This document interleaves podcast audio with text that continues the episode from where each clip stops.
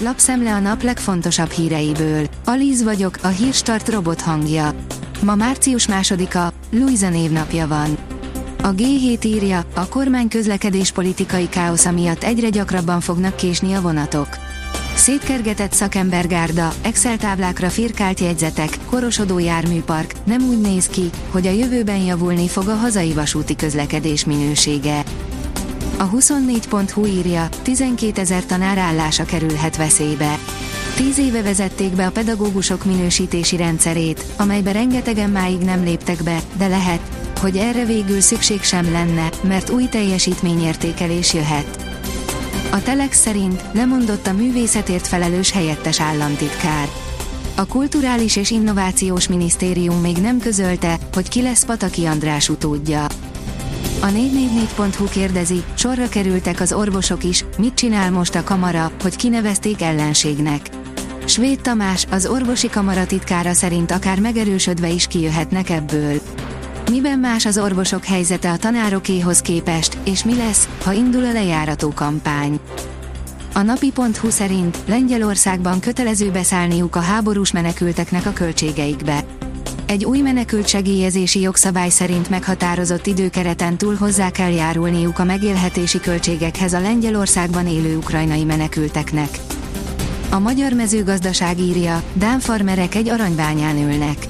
Az elmúlt években az éghajlati vitában hozzászoktunk ahhoz a gondolathoz, hogy a széndiokszid rossz, mert a világ növekvő népessége és az ebből eredő széndiokszid kibocsátás globális felmelegedéshez vezetett. Az Autopro írja, új fejezet kezdődik a Ford Mustang sikertörténetében. Ezen a napon gördült le a gyártósorról az 1 milliómodik Ford Mustang, ez alkalomból érdemes áttekinteni a típus múltját, jelenét és jövőjét. Viharfelhők a Revolut profitjai felett, írja a Fintech. Végre nyilvánosságra hozták a Revolut 2021-es pénzügyi eredményeit, azonban lényeges tévedések lehetnek a bevételek számításában. A Ford oldalon olvasható, hogy élelmiszerek, amik olcsóbbak Csehországban, mint itthon. Általánosságban nem olcsóbbak az élelmiszerek Csehországban. Így is vannak termékek, amikhez a magyar ár feléért hozzá lehet jutni. Csodát fotózott Izlandon a magyar túravezető, írja a sokszínű vidék. Demecs Norbert, a népszerű túravezető Izlandra látogatott, és a nappali túrázás után este a sarki fényt is megörökítette. Egymással találkozik a Veszprém és a Szeged a negyed döntőért, írja az Infostart.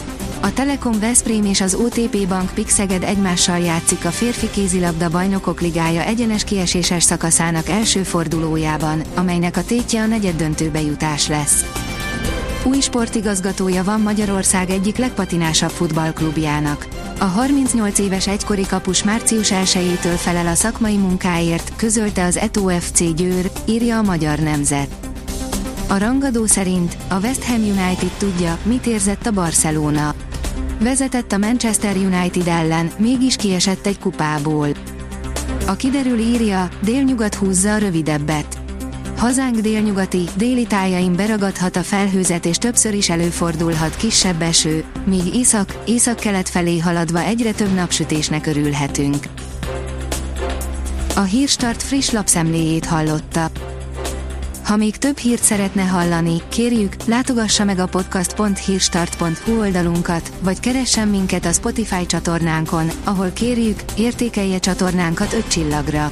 Az elhangzott hírek teljes terjedelemben elérhetőek weboldalunkon is. Köszönjük, hogy minket hallgatott!